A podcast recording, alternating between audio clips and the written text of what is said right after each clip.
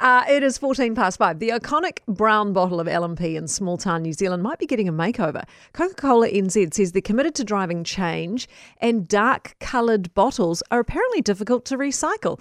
This follows Sprite bottles going from green to clear in the effort to increase Coca Cola's recyclable bottles. Well, joining me now is Hauraki District Mayor Toby Adams. Morning to you.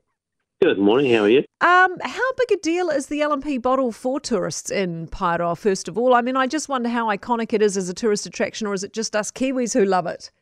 No, it's a huge tourist attraction. You know, every day you see people sort of park out across the other side of the road, trying to run across the main road, get a photo taken, uh, and you see them from all different parts of the world. So, it's been a little bit different over over the COVID time, obviously, and there's just been New Zealand tourists around, but. Mm. Uh, definitely lots of people go and stand there and have their photo taken. So 115 years of the brown bottle, long time. How are we going to cope with change here if it goes to um, clear? Will that one be yeah. painted clear as well, the one in Paeroa?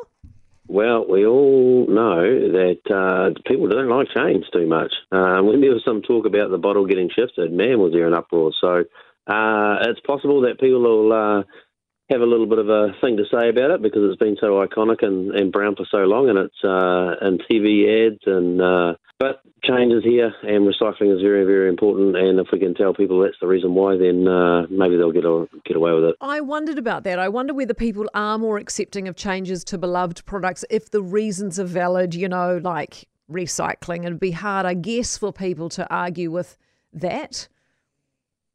Yeah, I don't. I, I mean, uh, as long as you can tell the story and the reason behind it, rather than just uh, wake up in the morning uh, and it's gone from brown to clear, and they no no reason behind it, and people are just going, "Why'd you change it?" That's iconic. Um, but if you give them a reason, and it's about uh, recycling, and you can't recycle dark bottles, uh, most people will get that and uh, and go, "Hey, it's it's a sign of the times." Any concerns that a new look bottle may not attract as many tourists? Does you know was the brown bottle part of the draw and the appeal? Do you think because it was a bit different? I think it's just because it's a huge bottle. I mean, if you went and painted, painted the carrot colour. purple, if the carrot in Ohakune was purple, people would still stop there and get their photo taken. So uh, I think it's just because it's a huge bottle uh, and it's famous. So um, yeah, hey, we're 2022 now. We've got to do things different. Yeah, true, true, true. We've got to evolve, don't we, Toby? Even if they've got to drag us kicking and screaming. Thank you very much for being with us, Toby Adams, who is the Hauraki District Mayor.